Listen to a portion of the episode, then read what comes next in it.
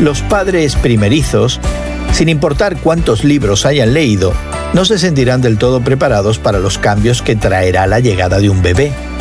No sabemos qué capacitación recibió María sobre cómo cuidar a un recién nacido. Tampoco sabemos qué sentía María cuando hizo el viaje a Belén tan tarde en su embarazo.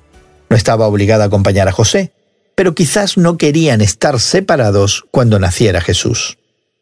Hoy en la palabra, Lucas 2 del 1 al 35 nos presenta pocos detalles. De hecho, el relato de Lucas sobre el nacimiento es muy escaso, por lo que asumimos que ocurrió sin incidentes. Quizás lo más dramático fue la falta de alojamiento adecuado para una mujer que estaba a punto de tener un hijo. Lucas simplemente nos dice que María envolvió al bebé con fuerza en una tela, que es algo muy normal, y que luego lo colocó en un pesebre, que es algo muy extraño. Más extraño aún era que los primeros en visitar al bebé fueran pastores totalmente desconocidos.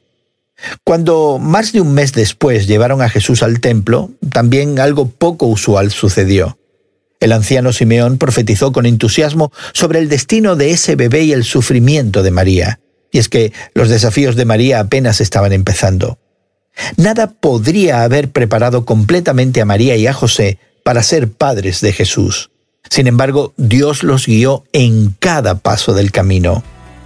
¿Y tú? ¿A qué retos te enfrentas hoy? Recuerda que, si quieres, Dios puede ayudarte.